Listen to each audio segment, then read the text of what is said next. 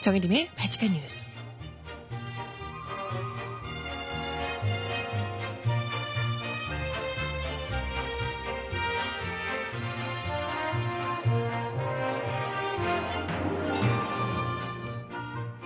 여러분 안녕하세요. 바지칸 뉴스 정혜림입니다. 알고 보니 일본군 위안부 문제 한일 공동 발표문이 법적 강제력을 갖는 국제법상 조항이 아니라는 사실이 밝혀졌습니다. 뭐 설사 국제법상 조약이라 하더라도 어떻게 해서든 폐기를 시켜야 하는 상황이었는데요. 그나마 다행이라고 할 수 있을까요? 당연히 그럼 이 말도 안 되는 합의 없었던 것이다. 폐기를 해야겠죠. 그런데 여전히 우리 정부는 소녀상 이전 절대 없다. 이 협상도 없었던 것이다. 라는 입장을 밝히지 않고 있습니다. 대체 왜 이러는 걸까요? 그런 가운데 일본 아베 총리는 일본군 위안부 피해자 할머니들에게 사과할 생각, 직접 사과할 생각은 전혀 없으며 도리어 한국 정부가 소녀상을 이전할 것이라고 압박하고 있습니다. 대체 이런 상황에서 법적 강제력도 없는데 도대체 왜 우리 정부는 망설이면서 눈치를 보고 있는 걸까요? 음악 듣고 와서 이야기 함께 나눠보겠습니다. 첫 곡 달빛 요정 역전 말로 홈런의 노래 절룩거리네 듣습니다. 신청곡 있으신 분 주세요.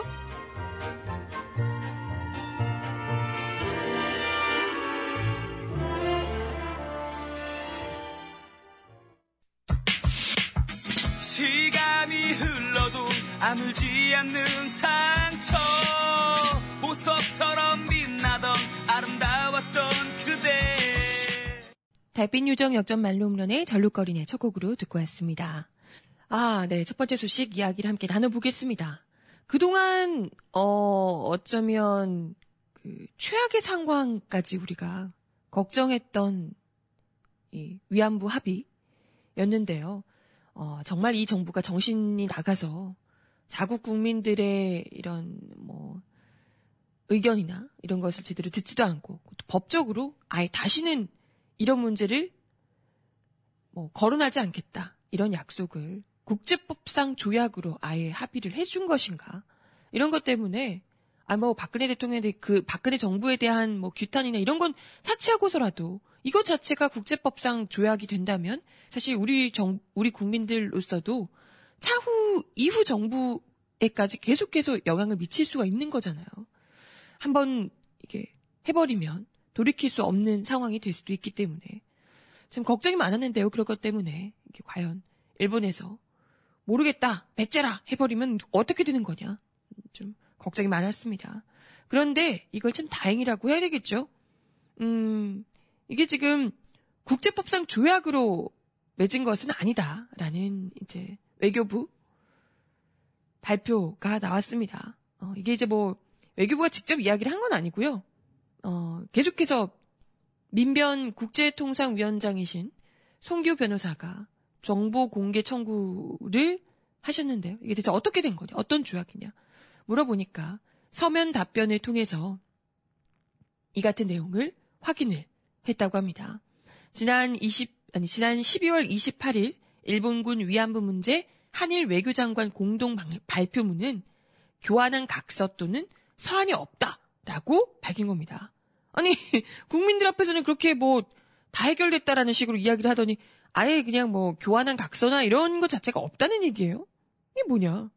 이것 자체가, 지난 12월 28일의 공동 발표문이 국제법상 조약은 아니라는 것을 외교부가 확인을 해준 겁니다. 국제법상 조약이란 서면 형식으로 국가 간에 체결이 돼야 되고요. 국제법에 의해서 규율되는 국제적 합의입니다. 그러니까 이건 법이라고 할 수 있기 때문에 서로 영향을 계속해서 이건 뭐 한쪽이 어떻게 파기를 하거나 이렇게 할 수가 없는 계속해서 영향을 미칠 수 있는 강제력이 있다는 거죠.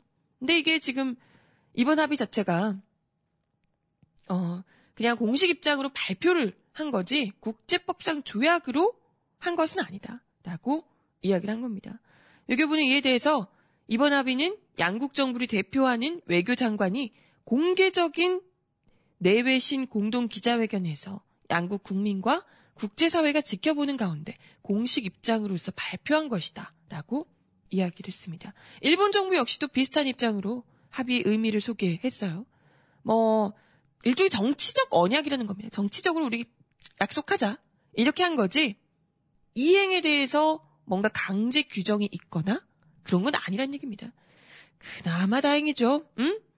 한일 만약에 이 한일 위안부 합의가 국제법상 조약이라면 사실 박근혜 대통령으로서도 이건 명백하게 위법 행위다라는 지적이었습니다. 이전에 뭐 문재인 대표도 그런 이야기를 하신 적 있고요.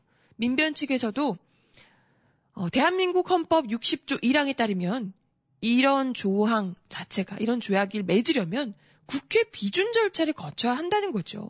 법적으로.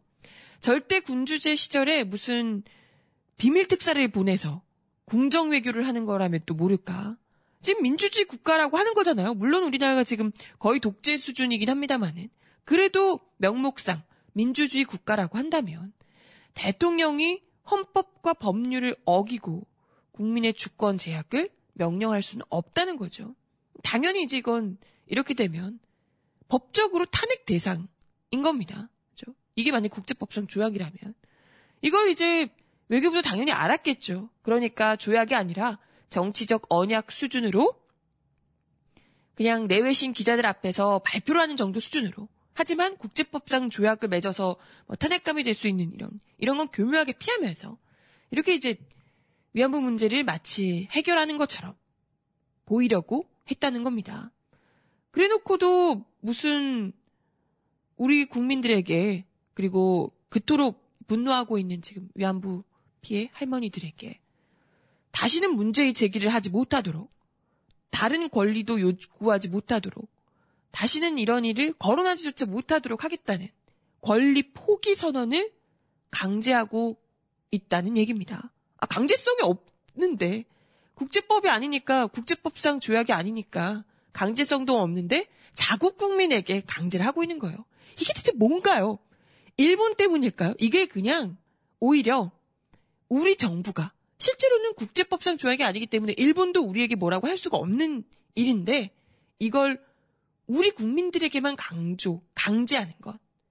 우리 정부가 오히려 위안부 관련한 문제를 국민들이 이야기하는 게 듣고 싶지 않다. 이런 얘기가 아닌가.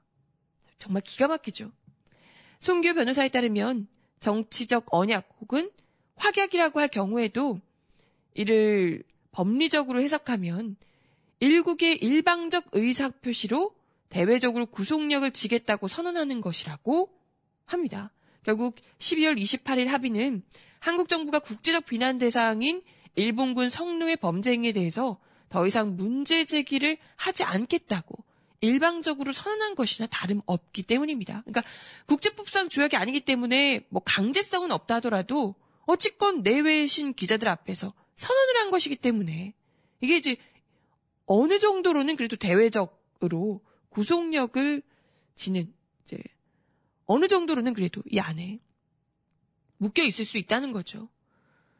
그렇기 때문에 뭐 어쨌건 국제법상 조약은 아니라는 것은 확인이 됐으니까 당연히 말도 안 되는 정치적 약속을 우리 정부가 당연히 뒤집어야 할 겁니다. 스스로가. 말도 안 되는 얘기다. 이건 제대로 지금 어 우리가 정신 홀려서 혹은 피해자들에게 이야기를 제대로 듣지 못하고 해놓은 것이다. 라고 지금이라도 우리 국민들을 위해서 자국 국민들을 보호하기 위해서 어떻게든 이 말도 안 되는 안을 뒤집어야 한다는 거죠. 무슨 최종적이고 불가역적인 해결 이런 얘기를 할 때가 아니라는 거죠. 네. 특히나 지금 이런 이야기를 뭐 10억엔을 받니 어쩌니 이렇게 이야기를 했던 것도 사실상 일본의 사과가 있을 때 직접적인 제대로 된 진심 어린, 진정 어린 사과 이런 것이 전제가 돼야 그 이후에 이제 해결이 뭔가 되는 거잖아요. 근데 애초에 지금 일본 정부는 조금도 할머니들을 향해서 한국 국민들을 향해서 사과할 의지 자체가 없다는 겁니다. 이런 상황에서 뭐하러 우리가 말도 안 되는 조약을 일본조차도 지키지 않고 있는데 뭘 해줬다고 우리가 그 조약을 아 조약도 아니죠 이건 그냥 언약을 우리가 왜 지키고 고자 노력을 해야 된단 말입니까? 말도 안 되는 약속일 뿐더러. 아, 일본이 국가적인 범죄 행위를 사죄하고 그에 대한 그에 따른 배상을 일관되게 그에 대한 배상을 어, 일관되게 주장해온 할머니들의 이야기를 받아놔서 이번 어, 합의를 확실하게 지켜주지 않는 한 이번 합의를 음, 국제적인 언약 아니 국제적인 조약도 아니기 때문에 이러한 언약을 확실하게 무효라는 것을 정부가 선언하고 뒤집는 것이 일본 정부를 위한 것이 아니라 한국 정부로서 한국 국민들을 위하는 한국 정부로서 마땅히 해야 할 일이 아닌가 이런 생각이 듭니다. 이런 가운데 지금 일본 아베 신조 총리는 일본 그 내에서 중의원 예산위원회가 어제 열렸다고 하는데요. 일본 내에서. 여기서 대체 이 지, 지난달 있었던 12월 28일 한일 외교장관 회담에 당시에 있었던 발표문에서 어, 어떻게 생각하는지를 물었다 그래요. 당신의 입장은 뭐냐? 정말 사죄와 반성의 문구를 이제 이야기를 한 거냐라고 어, 또 일본 내에서는 얼마나 어느 정도로 사죄한 거냐 묻는 거죠. 총리로서 국가적 책임을 인정한 거냐 따져 물었습니다. 근데 아베 총리는 박 대통령과 전화 통화에서 언급했다. 위안부 할머니들을 하고 전화를 한 것도 아니고요. 아베 총리가 대통령에게 전화로 대충 퉁쳤다는 거예요. 직접 사과를 하지 않았다는 얘기입니다. 그러면서 나와 박 대통령 사이에서도 말씀을 전했다. 그것으로 다 해결된 거다. 라고 이야기를 했습니다. 직접 사과 자체를 아예 하지 않았다고, 않았고, 그걸 할 생각조차 없다는 것을 분명히 하고 있습니다. 그러면서 그냥 박 대통령하고 전화했다는 게 끝이라는 거죠. 더 이상 할 생각이 없다. 라고 분명히 이미 다 해결된 것이다. 라고 이야기를 했습니다. 거기다 소녀상 이전에 관한 지문에 대해서도 이번 합의로 위안부 문제는 최종적이고 불가역적으로 해결된 것으로 한 만큼 합의를 바탕으로 한국 정부가 적절하게 대처할 것으로 인식한다. 라고 이야기를 합니다. 적절한 대처가 뭐냐라고 묻자 소녀상이 이전되는 것이라고 생각한다. 라고 이야기를 했습니다. 이게 뭡니까 대체? 자기는 절대 더 사과할 생각이 없고 직접 사과한 게 아니라 대통령한테 대충 뭐라 뭐라 이야기를 그 과정에서 사과를 한 건지도 모릅니다. 뭐라고 했는지도 모르죠. 사과를 했건 안 했건 어쨌건 대통령한테 대충 언지를 줬고 그걸로 다 끝난 것이며 끝났기 때문에 소녀상 이전은 한국 정부가 알아서 할 것이다. 할 것이라고 본다. 적절하게 대처할 것이라고 본다. 라고 압박을 하고 있는 겁니다. 아, 지들은 뭘 대체 내줬길래 지금 우리 국민들의 자존심을 있는 대로 짓밟으며 이건 뭐 정말 아, 농락을 하는 거죠. 중요한 건 이런 말도 안 되는 합의에 오케이를 해준 전화 한 통 받고 오케이 오케이 오케이 좋아 라고 한이 호구 같은 정권이 있다는 거고요. 아 이건 국제법상 조약이 아니어도 이건 탄핵감이 아닌가 싶어요. 진짜 이럴 수가 있나? 하, 참. 이런 상황에서 일본이 말도 안 되는 주장을 하고 있는 상황에서 지금 마치 일본 정부가 언젠가는 그래도 사과할 뜻이 있었고 사과 직접적인 사과까지는 아니었지만 어찌됐건 사과의 뜻을 표했고 언젠가는 아베 총리가 직접 위안부 피해 할머니들에게 사과를 할 때가 있을 것이다 라며 국민들과 할머니들에게 이야기를 했던 외교부의 이야기와는 전혀 달리 일본 정부는 공식적으로 다 끝났다. 전화 한 통해서 사과는 끝난 거고 앞으로 더 이상 사과할 생각 전혀 없다. 그리고 소녀상을 반드시 한국 정부는 이전해야 된다. 이런 입장을 계속해서 밝히고 있잖아요.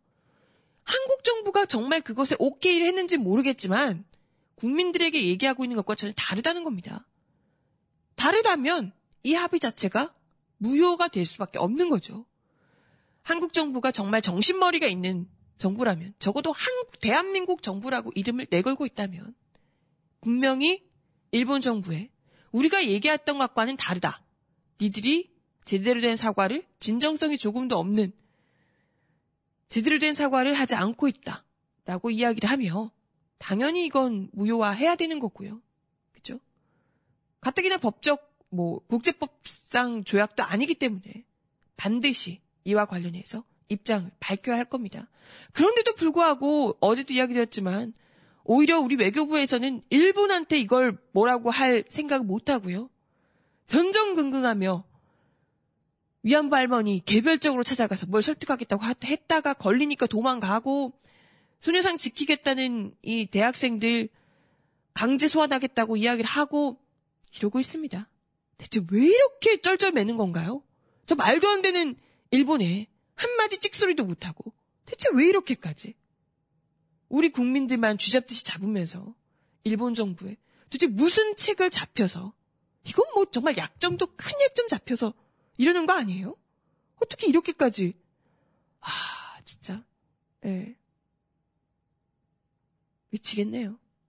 물론 이 친일파 정권이 자기들도 찔리는 게 많기 때문에 어, 뭐 그럴 수 있겠다 생각이 듭니다만은 이대로 가다가는 우리 국민들이 이 정부를 탄핵시키는 것까지 생각하지 않을 수가 없습니다. 이렇게까지 한국 정부로서의 역할을 못하고 있다면 정말 이건 네, 두고 볼 수가 없는 문제죠.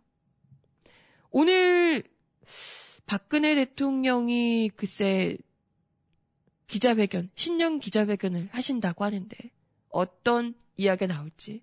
그래도 뭐 기자들과의 뭐 질의응답 시간이 있다고 하잖아요. 물론 이것도 사전에 다 조율이 됐겠지만 어떤 이야기가 나올지. 이런 상황에서도 우리 국민들에게 미래를 위해서 양보해라. 그저 참아라. 일본에게 짓밟히든 말든 우롱당하든 말든 마치 일제시대인 것처럼 그저 참으라 라고 이야기를 하실지 그렇게 얘기한다면 진짜 친일파죠. 그때 있었던 앞잡이나 똑같은 정부인 겁니다. 네. 한번 뭐라고 얘기하시는지 기대해 보자고요.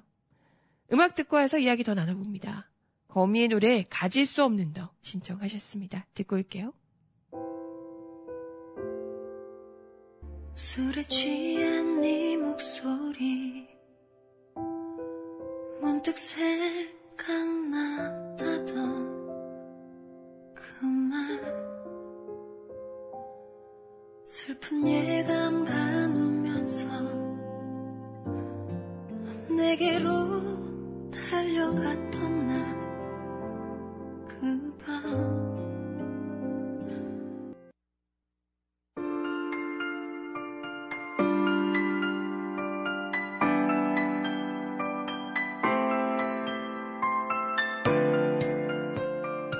세상 속 가장 필요한 목소리를 전합니다. 여기 곧 우리가 있어요.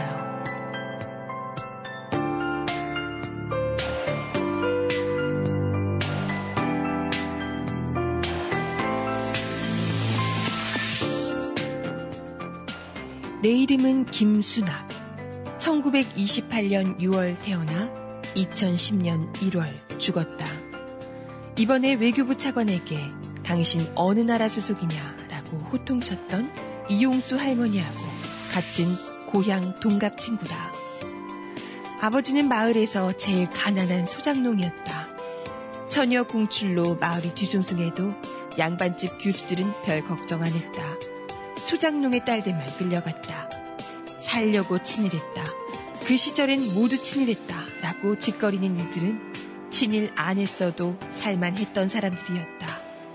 가난한 사람은 친일할 기회도 얻지 못했다. 실공장에 취직시켜준다는 말을 믿고 어린 상추잎을 된장에 찍어 아침밥 먹다가 대바람에 나섰다. 마을 어린이 일본군에게 나를 넘겼다. 공장에는 가지 않고 국경을 넘어 하얼빈으로 내몽골로 끌려갔다. 기차에서 울었다. 그걸 두고 제 발로 갔다고 씨부리는 놈들의 입을 다 꿰매버리고 싶다. 방에는 다다미 두 장이 있었다. 처녀들은 열셋 아니면 열넷, 기껏해야 나처럼 열여섯. 군인들은 옷을 벗지 않고 지퍼만 내렸다. 아프다고 하면 때렸다. 평일엔 10명에서 20명이었다. 주말엔 30명에서 40명이 왔다. 아래가 헐고 고름이 찼다. 가재나 솜을 구해 닦았다. 지쳐 잠들면 가슴에선 우는 소리가 났다. 1년쯤 지났을까. 일본군은 조선 여자들이 버리고 사라졌다. 중국 사람들은 우리에게 화풀이를 했다. 중국 조선 갈보라며 때렸다. 길도 모르면서 집을 나섰다. 수수를 삶아 먹으며 겨우 조선 땅에 도착했다. 내 나이 18이었다. 고향에 돌아갈 수 없었다. 돈이라도 벌어야 부모 얼굴을 볼 것 같았다. 배운 게 없어 술장사, 밥장사, 식모를 하며 살았다. 이번엔 조선 사람들에게 천한 취급을 받았다. 군산으로, 여수로, 동두천으로 다녔다. 미군을 만나 낳은 혼혈 아들은 술만 취하면 달려들었다. 와 나를 낳았노. 그때 주기쁘지 와 나를 받았노. 같이 끌어안고 울었다. 아들은 술병으로 나중에 죽어버렸다. 다 늙은 뒤 고향 경북 경산에 혼자 왔다. 폐가에서 지내며 농사일을 거들어 새참을 얻어먹었다. 마음은 자꾸 갈고리처럼 구부러졌다. 2000년 1월 정부가 일본군 위안부 피해자로 지정해줬다. 내 잘못이 아니라고 말해주는 이가 생겼다. 이용수 할머니도 그때 만났다. 어울리는 날이면 함께 노래를 불렀다. 꽃다운 이팔 소녀는 울어라도 보았으면 철없는 사랑에 울기라도 했더라면 좋은 날은 잠깐이었다. 암에 걸렸다. 족들이 쓰고 시집 가는 게 소원이었으나 상여에 꽃을 달아달라고 유언했다. 끌려간 조선 처녀가 20만 명이라지만 그조차 정확하지 않다. 병들어 죽고 굶어 죽고 도망치다 맞아 죽은 동무들을 나는 보았다. 누가 얼마나 어디로 끌고 갔는지 한국도 일본도 제대로 조사하지 않았다. 한국 정부에 신고된 일본군 위안부 피해자 할머니가 238명이라지만 기막힌 하늘 혼자 간직하다 죽은 사람, 죽지 못해 그냥 사는 사람이 또 얼마겠는가. 설마 아흔이 되어가는 40명 남짓 생존자들이 어서 죽길 바라는 건가. 한 번이라도 그런 일이 당하면 평생 고통스럽다고 요즘 사람들은 말한다. 열 되는 나이에 몇 년씩 매일 당하던 그 지경이 얼마나 오래 가는지 생각해 보았는가. 그러고도 살아낸 마음이 무엇이 들었는지 짐작은 가는가. 시커먼 속으로 누운 그 무덤 자리에 과연 꽃이 피는지 궁금한가. 왜 당신들끼리 미약하여 우리 입을 틀어막는가. 일본군의 더러운 지퍼를 왜 한국 정부가 앞장서 닫아주는가. 미국, 일본이 하자는 대로 끌려다니다 나라 뺏겨 소녀들이 잡혀간 역사를 잊었는가? 일부러 지우고 싶은가? 나를 능멸하여 죽이고 전시하여 죽이고 수치스럽게 또 죽이는 너희 도대체 누구인가? 네, 한겨레 20일 기사 어, 만미제에서 능멸이라는 글이었습니다. 안수찬 편집장의 글이었고요. 어, 내 이름은 김순학이라는 김할머니의 실제 이야기를 바탕으로 쓴 글이었습니다. 음악 하나 더 듣고 와서 이야기 이어가 볼게요. 다비치의 노래 모르시나요?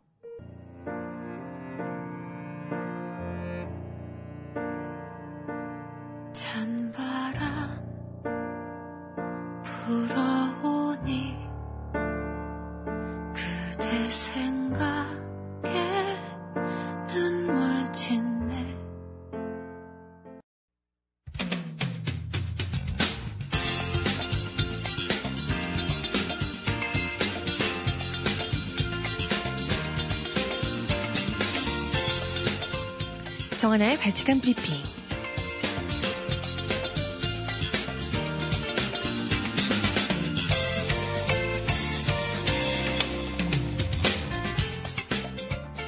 번째 소식입니다. 한국 해군이 지난해 12월 아프리카 동부 소말리아 앞바다 아랫만에서 일본 해상 자위대와 공동 훈련을 진행한 사실이 밝혀졌다고 산케이 신문이 오늘 보도했습니다. 헐 참 이번 훈련은 양국 부대끼리의 친선 교류가 목적이었지만 한국 해군은 공동 훈련 실시 사실을 공표하지 말아달라고 일본 해상자위대 측에 요청했으며 이는 한국 국내의 반일 감정을 고려한 것으로 보인다고 신문은 덧붙였습니다. 이런 사실은 복수의 일본 정부 관계자가 밝혔다고 산케이는 전했습니다. 한일 공동훈련은 지난해 12월 23일 진행됐는데요. 한국 해군과 일본 해상자위대는 함선 한 척씩을 참가시켜서 통신 및 전술 분야의 훈련을 진행했습니다. 이번 훈련은 당초 미국 해군까지 포함해 3개국 공동훈련으로 진행할 예정이었지만 미국 구축함이 다른 임무 때문에 참가하지 않으면서 한일 간의 2개국 공동훈련이 됐다고 신문은 전했습니다. 하, 참 한일 양국 정부는 지금까지 훈련 사실을 밝히지 않아 왔는데요. 한국 국내에 일본 자위대에 대한 거부 반응이 강하기 때문에 한국군이 그동안 군사교류에 신중한 입장을 취해왔다고 보도했습니다. 미국 해군이 이번 공동훈련에 참가하지 않은 것을 고려해 한국 해군 측이 해군 자위대 훈련 사실을 공표하지 말아달라고 요청한 형태라고 신문은 전했습니다. 아니 자국 국민들이 그토록 바라지 않는 그래서 반발이 거셀 것이 예상이 된다면 안 하는 것이 맞잖아요. 대체 한국 정부가 섬기는 것이 한국 국민입니까? 아니면 일본 정부입니까? 다음 소식입니다. 이기권 고용노동부 장관이 어제 한국노총의 노사정위원회 합의 파탄 선언에 대해 노조 기득권 지키기라며 맹비난했습니다. 정부 여당이 합의도 안 된 기간제법이나 파견법 등을 노동개혁 5개 법안에 포함시키며 한국노총의 반발을 불러왔던 점에 비춰보면 적반하장도 유분수죠. 이 장관은 이날 주요 학회장 및 국책연구원장 간담회에서 노동개혁 5대 입법에 대한 일부 이견과 양대 지침의 협의 과정에 대한 오해로 인해 한국노총이 대타협의 근본 취지를 전면 부정하는 파기 선언을 한다는 것은 이치에 맞지 않다며 기득권 지키기 차원에서 대타협의 대의를 저버리는 조직 이기주의는 국민들의 지지를 받을 수 없다고 비난했습니다. 또한 한국노총 내 고용이 안정되고 근로조건이 괜찮은 일부 연맹들의 자기 실천 내지 양보가 중요하다고 주장했습니다. 결국 한국노총 일부를 기득권 세력으로 몰아붙이며 동시에 노사정 합의 파탄의 책임을 전가하고 있는 겁니다. 아니 기득권이라고 따지면 사측이 기득권이지 노동조합이 기득권입니까? 이게 무슨? 하지만 한국노총은 전날 노사정의 합의 파탄에 대한 배경을 설명하며 정부와 여당이 노사정 합의 내용과 다른 5대 노동법안을 일방 강행 추진하고 있는 점, 또 지난해 12월 30일 선제적으로 두 개 지침, 일반 해고, 취업 규칙 등을 발표하는 등 일련의 행위들이 9.15 노사정 합의를 먼저 파기한 것이라고 반박하고 있습니다. 마지막 소식입니다. 서울 중구가 서울시와의 이견으로 중단된 박정희 전 대통령 기념공원 사업을 자체 예산으로 재추진할 예정입니다. 어유, 돈 많으신가 봐요? 중구는 앞서 2013년 신당동 박 전 대통령 가옥과 그 주변 일대 박정희 기념공원을 조성하는 사업 계획을 발표하고 서울시에 투자 심사를 요청했지만 서울시가 난색을 표하며 사업이 유야무야 된 바 있습니다. 중구는 최근 박 전 대통령 기록이 전시대 전시관 건립 등을 담은 동화동 역사문화공원 및 주차장 확충 계획을 세우고 올해 100억 원을 편성했다고 어제 밝혔습니다. 주차장과 전시관이 포함된 공원의 총 사업비가 310억 원가량이라고요. 박 전 대통령 가옥에서 20, 30m 떨어진 기존 동화동 공영주차장은 지하주차장으로 만들 예정입니다. 지하 1층 일부 구역에 지어진 전시장에는 1961년 5.16 군사쿠데타 등 박 전 대통령과 관련된 기록물들이 전시될 예정이라고 합니다. 아유 자랑스러워 죽겠나봐요.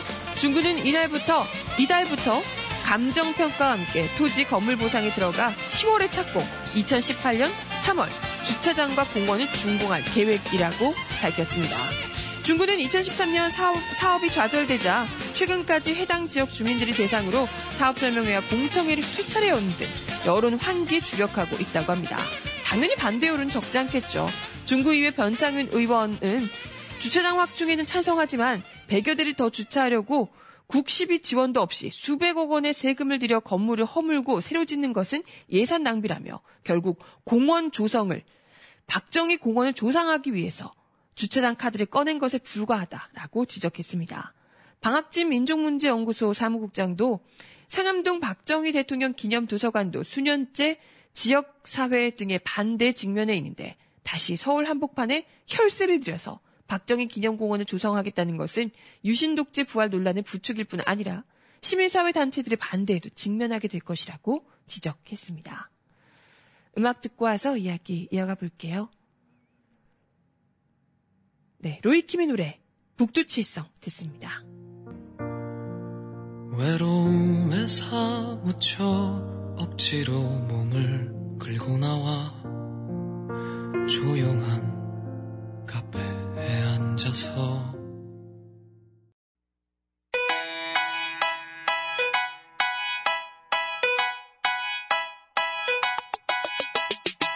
Look inside. 이 사람 왜 이럴까요? Tiny mind, they look a bit harder. Cause we're so uninspired, so sick and tired of all the hatred you harbor. 특별한 재정 수요가 생기거나 재정 수입이 줄어들 때 쓰도록 한 교육부 특별 교부금이 국회의원들의 지역구를 챙기는 돈잔치에 사용되고 있는 것으로 나타났습니다. 정부가 누리과정 예산 책정을 시도교육청의 책임으로 못 받고 교육청들은 여력이 없다고 아우성인데 일종의 여윳돈인 특별교부금은 사실상 교육부의 쌈짓돈처럼 변용되고 있다는 얘기입니다. 경향신문 기사인데요. 교육부 특별교부금을 확보했다고 홍보한 국회의원들의 의정 보고 등을 종합한 결과 황우여 사회부총리 겸 교육부 장관 이 사단이 난 이 책임자죠. 교육부 장관의 지역구인 인천 연수구의 7개 학교 시설 사업에 대한 올해 특별 교부금으로 52억 9천여만 원을 확보했습니다. 연수군의 특별 교부금 집행 사업에는 인천과학예술영재학교 기숙사 신축 26억 1,200만 원, 교육국제화 특구 사업 7억 7,300만 원, 청학중 강당 건립 지원 사업 7억 원 등이 포함됐습니다. 아, 이런 게 지금 중요해요? 아니, 정부의 예산조차도 제대로 하지 못해서 교육청들이 저렇게 쩔쩔매고 있는데, 아니, 국민들과의 약속인 누리과정은 먼저 해야 되는 거 아닌가요? 그런데 쓰라고 여윳돈이라고 하는 특별교부금, 교부금, 그런데 쓰라고 먼저 해야 되는 것 아닌가요? 무려 교육부 장관이었던 분이 심지어 특별교부금이 한 지역에 이처럼 50억 넘게 배정된 것은 굉장히 이례적이라고 합니다. 왜겠어요? 교육부 장관이 장관으로서 할 일은 안 하고 자기 밥그릇 챙기기에만 급급하니까요. 중요한 건 이게 자기 돈이 아니고 국민들 혈세라는 거죠. 아, 진짜? 황 부총리는 이임식을 닷새 앞둔 지난 7월 교, 특별교부금을 결제해서 교육부 안팎에서는 총선 출마용 전별금이다 라는 지적까지 나오고 있습니다. 이분만이 아니에요.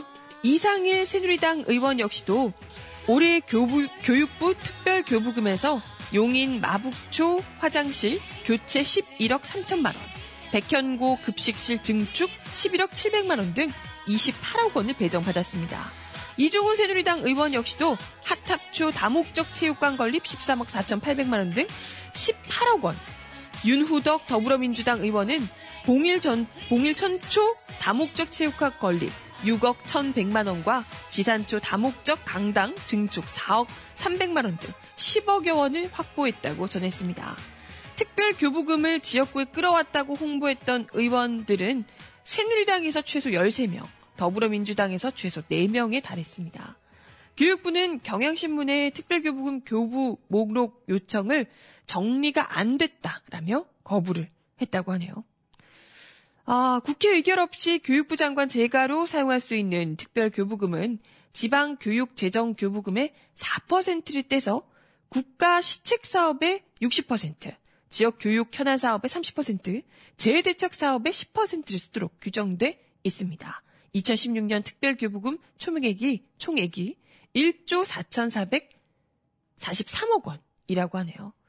만약에 정말 교부금이 제 역할을 하도록 그 목적에 맞게 쓰이려면 지금 우리 정부에서는 여력이 없다며 돈이 없다며 예산을 편성하지 못했다는 거잖아요. 그러면 당연히 교육부에서 아니 교육청에 그렇게 압박할 것이 아니라 교육부에서 쌈짓돈으로 놔둔 이 돈을 마땅히 써야 그것이 바로 정부로서 정부 부처 관계 장관이 해야 할 일이 아닌가 생각하는데요. 그게 아니라 그저 자기 출마하는 총선 지역구에 그 돈을 고스란히 마치 자기의 쌈짓돈인 것냐 국민 세금을 쏙 빼다가 생색을 내고 있으니 어찌 분노치 않을 수가 있겠습니까? 이러면서 교육청 지금 아 지방 지방 각 지역 교육청에서 아주 누리과정 때문에 난리가 났는데 파탄 지경이다. 아우성을 치고 있는데 모든 것이 다 교육청 그것도 지방 이 진보 교육감들 때문이다라고 윽박을 질러대고 있으니 예 말이나 되는 상황이냐고요.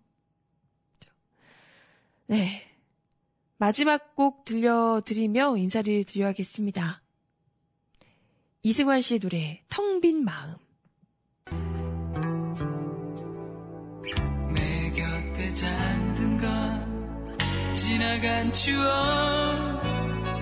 너무